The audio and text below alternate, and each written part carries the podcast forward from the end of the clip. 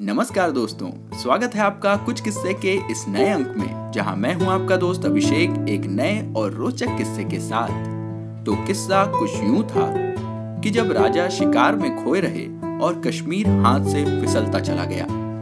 दोस्तों 5 अगस्त को अनुच्छेद 370 खत्म करने के बाद से जम्मू कश्मीर और लद्दाख के केंद्र शासित प्रदेश बनने तक केंद्र सरकार लगातार इस अति संवेदनशील मुद्दे पर अपनी पैनी नज़र रखे हुए थी। और आखिरकार गुजरे 31 अक्टूबर को देश में ये दो नए केंद्र शासित प्रदेश अस्तित्व में आ ही गए। परंतु कश्मीर के तत्कालीन हुक्मरानों और आज़ादी के ठीक बाद उपजी कश्मीर समस्या की भी अलग ही कहानी है। सन उन्नीस में भारत के बंटवारे के बाद बने नए देश पाकिस्तान ने अपनी सेना और कबीलाई आक्रमणकारियों को भेजा और कश्मीर के अधिकांश हिस्से पर कब्जा कर लिया। बाद में भारतीय सेनाओं ने उन्हें खदेड़ा पर तब से आधे कश्मीर पर पाकिस्तान का ही कब्जा है।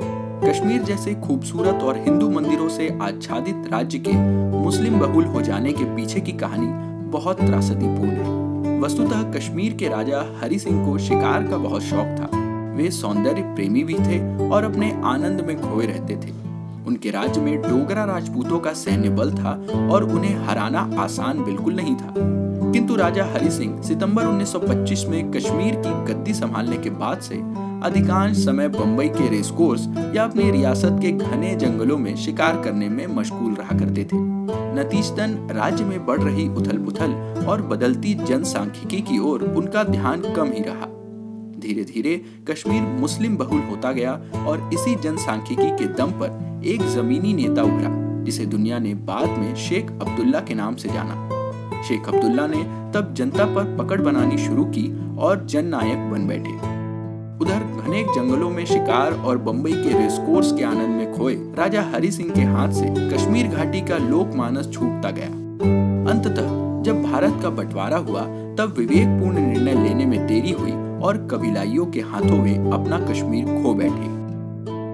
दोस्तों, आज़ादी के ठीक बाद के घटनाक्रमों के ऐसे ही कई किस्से हम आपको सुनाते रहेंगे।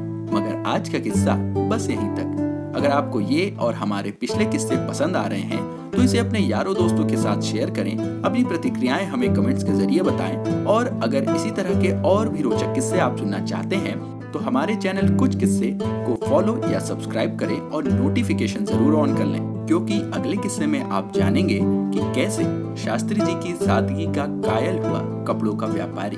तो दोस्तों, आज के लिए बस इतना ही। जल्द मिलेंगे। इतिहास में घटे एक और दिलचस्प किस्से के साथ। तब तक के लिए अपने दोस्त अभिषेक को दीजिए इजाज़त। नमस्कार, जय हिंद।